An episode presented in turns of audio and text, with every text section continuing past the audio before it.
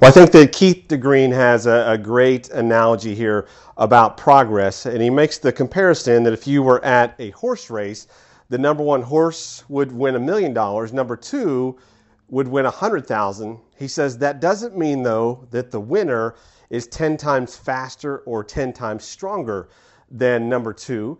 He simply was one percent faster.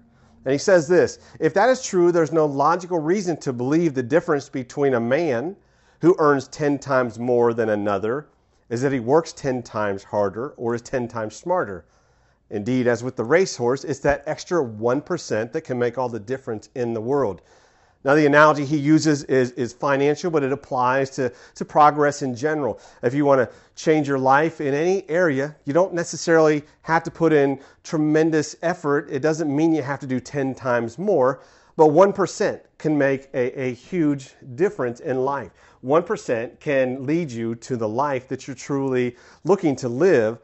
As Cavett Robert, speaker and writer, said, there's a choice to grow through life or to simply go through life. To grow through life is to say, every day, let me seek to know more about purpose, more about Christ in my life, more about how the, the world works and having biblical wisdom, grow through life or go through life.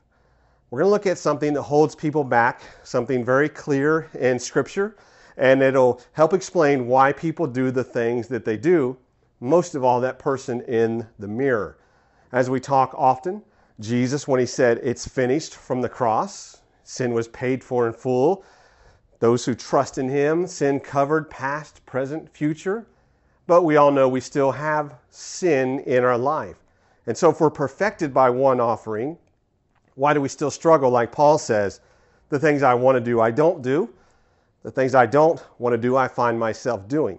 How do we move into that life and put forth that 1% more every day to seek to be better followers in Christ? Well, the key is found 1 Thessalonians 5:23. Paul says, God himself, the God of peace, sanctify you through and through. Sanctify means set apart, holy, set apart from sin.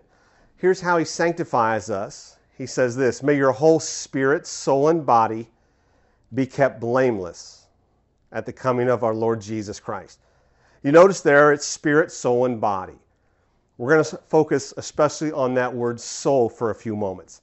The challenge is sometimes in Scripture, soul and spirit are used interchangeably. But there is a difference, and that difference is clear in places like here where Paul says we are made up of all three parts there's the body, there's the spirit, there is the soul. Well, what is the difference? Understanding that difference is key to understanding, again, answering that question why do I do the things that I do? Hebrews, as we have quoted many times, chapter 10 says we have been perfected by one offering for all time. And again, we have to ask if I'm righteous, if Christ has made me righteous by taking my sin and imparting his perfection and holiness to me, well, then why do I still sin? Not talking about the world itself. There are plenty of scriptures that explain why things go on in the world. For instance, 1 John 5:19. We know that the whole world lies in the power of the evil one. We know the whole world lies in the power of the evil one. John 3:19. Light has come into the world, but people love darkness instead of light because their deeds were evil. So it's very clear why the world is in the situation it's in. But for those in Christ, again, the question is if I'm sanctified, perfected, well, why do I still sin? Brings us back to that difference between spirit, soul, and body. I'll read a few quotes and explain this verse. Main thing to remember here today, though, is there's a difference between living spiritually, where we listen to Christ, follow Christ, and living soulish, where we are driven by that selfishness or ego that leads us to sinfulness. So let's take a look at what is the difference between the soul, the spirit. Donald Mann says it like this The Bible describes man as a spirit in a body who has a soul. When we are born again, We receive the righteousness of Christ in spirit. Paul says we are united in spirit with Christ. Literally, your spirit is united with Christ when you are told things in Scripture like you were buried with him and you were raised in him. We are united with Christ in our spirit. The part that Scripture says is, is born from the first or born again, that is the Spirit. And that is where you are united with Christ. The Holy Spirit resideth in you. Greater is He in you than He in the world. That is in your spirit. Your spirit is perfected, righteous, covered by the blood of Christ. However, we again understand by Scripture that there's the body. Our body's not perfected. That's why we still have illness at times but our spirit's perfected. But just like the body's not perfected, there is the part of us called the soul, also not perfected. What is the soul then? The soul is the, the will, the mind, the emotions, but it's even more than that. There's a part of us, the soul, that is the part, part of that wrestling match, that internal struggle that Paul was talking about he was wrestling with that part of himself, that fallen nature, that soul, where he said, The things I don't want to do, I do. It's a real wrestling match. And every day we can choose to say, I'm going to live spiritual, follow Christ, and I'll demonstrate what that looks like here in a moment. Or am I going to be soulish? The reality is, you can go back and forth between these two parts five times a minute. What we're called to do, though, is to live in that spirit. And again, I'll show you what that looks like here in just a moment, literally. 1 Corinthians 6:20. Notice the words here of Paul.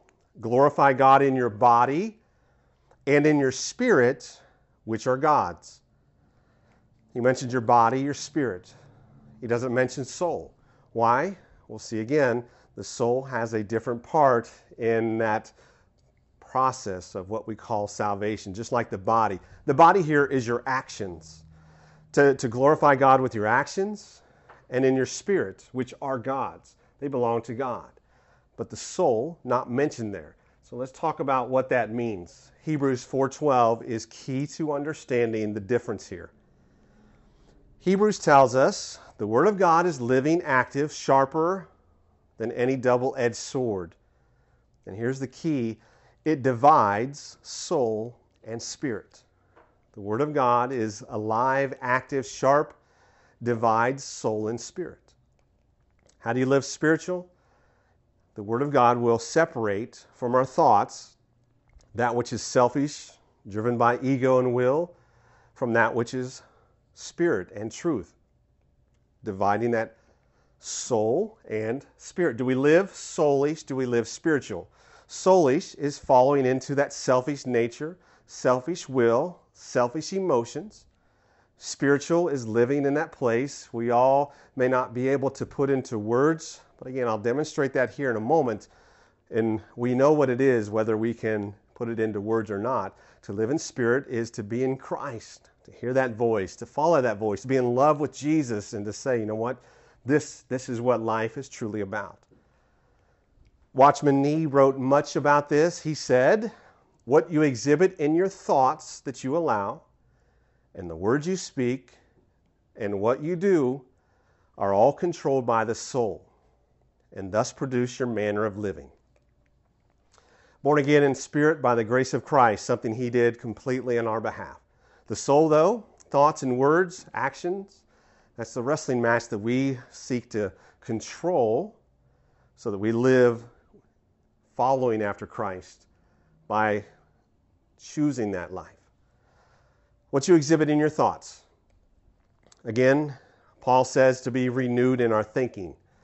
That word renewed is the same word we used about transformation from a caterpillar to a butterfly. How much different should our thinking be? It should be a complete metamorphosis.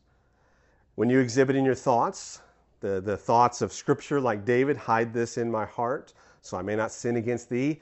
That is a thought that is spiritual. When it's thoughts about fear and anger and upset and wants and competition and how do I get mine, well, that's soul. The words that you speak. One of the greatest examples, of course, King David, who would break curses from the enemy as we're called to do by the confession of the promises of God over our life and to, and to speak against false things and to speak against that which is sin. What did David do? He walked onto the battlefield and Goliath is mocking the army of God and he says, Who is this uncircumcised Philistine that would mock the army of the Lord? Give me a weapon and I will close his mouth. You see, that's the difference between words that are spoken of how maybe, you know what, this is the end, or things will never get better, or things will never change, or there is no hope, versus standing on the promises of God and saying, you know what, in the name of Jesus, I claim this for Him. In the name of Jesus, I commit my marriage to Him. I surrender my life unto Him, and I trust that all the promises and yes, promises of God are yes and amen in Him. And then what you do, the actions that we take on a daily basis. Donald Mann says, You are born again in spirit, but in this life, for now, the salvation of your soul is up to you. Notice the words here. God has sent a helper, the Holy Spirit, but He does not do it. He helps you as you do it. Spirit is there to help us so that in our soul, the choices, the will, the mind, the emotion, that internal wrestling match, that we can take control of that by living in spirit. When you live in spirit, the soul surrenders, submits, and then living apart from sin is easy. When we get in our soul, suddenly it becomes hard to resist sin, and the spirit becomes pushed down. Again, day to day, what am I thinking? Thoughts, words, actions? Bob Fraley notes about Jesus' words where Jesus said, You're the salt of the earth. But if the salt loses its saltiness, how can it be made salty again? It's good for nothing. Bob Fraley says salt is one of the most stable compounds on earth. On its own, it will not lose its saltiness. Salt becomes ineffective only when it is contaminated with some other material or chemical. Salt becomes contaminated, and that's when it loses its saltiness. In Christ, we are naturally in Him to be the salt of the earth, preserving righteousness unless we become contaminated, soulish, then we lose that salt. Dutch Sheets says this A soul in agreement with your born again spirit looks like Jesus. Very clear. When we are spiritual, we look like Jesus, and the world can see it. As Dutch Sheets says again, how much of Jesus or the mind of Christ is actually displayed in your body and in your manner of life is dependent upon the amount of renewing in the Word of God in your soul. The primary battle is in renewing the mind or the soul. So here's a moment. Let me share something to demonstrate what it is to be spiritual. Simply listen for a moment. Ruby Hamilton came from a business family, and she would share they were very successful. But her life came to a, a screeching halt when her husband of 32 years died in a car accident. She would go on to say, though, the challenge for her personally, on top of that grief, was wrestling with faith in God. She was a believer, she said, and she had prayed often for her husband, and she was convinced because she said, I heard that still small voice of God whisper that my husband he would give his life to Christ. She said when he died, he had not given his life to Jesus. Roger Simmons would say the date was May 7th. He said he'd never forget. It's the day he got out of the Army. He was heading back home, lived close to Chicago, was hitchhiking. He said a black Cadillac drove close, didn't even put out his thumb. He said somebody driving an expensive car like that would not pick up somebody looking like him. But to his surprise, the car stopped Window rolled down. A man said, Are you heading home? Roger said, Yes, just got out of the army. The man said, Get in. I'm heading to Chicago. And Roger said, I'm not quite going to Chicago. If you could drop me off before then, that would be amazing. He said, He and this man, They shared a ride, talked for a few hours. The man dropped him off. He was grateful. The man gave him a business card and said, Hey, maybe I'll see you again sometime. Five years would pass. Roger would get married, have kids, start his own business. One day he had a meeting in Chicago, was getting out luggage, found an old business card in there from that man that gave him a ride. That man had a business in Chicago. There on the card it said Hamilton Enterprises. Roger was excited to stop and see this friend he had known five years ago for but a short time. When he got to Chicago, he looked up the business, went inside, said, Could I see Mr. Hamilton? The secretary said, That's not possible. However, you can see his wife. He was escorted into a room, and out came Mrs. Hamilton shook his hand and said, You knew my husband. And Roger said, Yes, your husband gave me a ride home. Do you remember when that was? Of course, he said, I do. It's the day I got out of the army. It was May 7th. She would ask, Did anything special happen on your ride? And he would say, Well, I have to be honest, I'm a believer in Christ. And as I was in the car with your husband, I shared my faith. He was very moved by that. And I told him, You know, Jesus, just surrender your life to Him. He'll right your wrongs, forgive your sins. He said, Your husband was so moved by that, he pulled over to the side of the road. We got out of the car and he wept and we prayed, and your husband gave his life to Jesus. But I'm sure you know that he must have told you. And Miss Hamilton began to cry and said, For five years, I believed I was abandoned by God because I thought He didn't answer my prayer. I'd prayed for my husband's salvation. And all this time, I didn't know. And she said, I did not know because my husband did not make it home that day. After he dropped you off, he was in a fatal accident before he reached Chicago. But you have no idea the gift you've given me this day.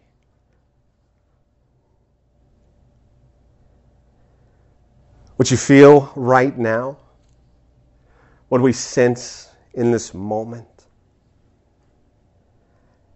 that's living in the Spirit. When people leave worship or their prayer time or their time in Scripture and go forth and they feel alive in Christ, when they hear that still small voice and they say, I'm in love with Jesus, that is spiritual. But when that same person, that person in the mirror, then goes and gets consumed in self and ego and selfish things and fears, that's the soul trying to break through and take over because that soul has to be kept in check. That soul wants to dominate. But when the spirit is right and fed and healthy, the soul naturally submits, and our mind and our will and our emotions and our words become very much just like Jesus. And walking in that faith becomes so much easier. Hudson Taylor, the missionary to China, once wrote to his wife and said, We have 25 cents and all the promises of God. No matter what we may be facing or where life may be right now, we have all the promises of God. And one of those promises is we can live victorious in Jesus over sin and self. And the way to do that is to say, I study Scripture, I quote it, I confess it, I walk in Christ, and he divides that soul and spirit by His word. Here's a final example of what that looks like. Steven Furtick shared this the wrestling between the soul, the spirit. He's talking about King Saul, who was so jealous of David, soulish. He tried to kill him because David was the anointed one to be the real king. That made Saul furious. Steven Furtick writes this I thought I was fighting someone, I thought I was fighting something, but the real fight, the real war, the real battle was not a battle with them, it was the battle within. There are times in my life I am Saul. I've been fighting the wrong battles. I've been trying to kill what God is trying to use. I've been exploding at people, in a bad mood with people. If I would just bless the Lord, if I could only get myself right, if I could only get my mind right, if I could get my eyes fixed, get it together, it would be so different. You see, Saul is a walking, talking civil war. He's taking out what is happening within himself on the closest available target. Parents do it all the time to their children. It's not that you don't love them, you love them more than you love yourself, but you don't love yourself. And so you cannot give them the love you have for them. If there is no love of God flowing through you, you are not fighting for them. Stop yelling at your wife. Stop taking things out on others. I'm fighting myself.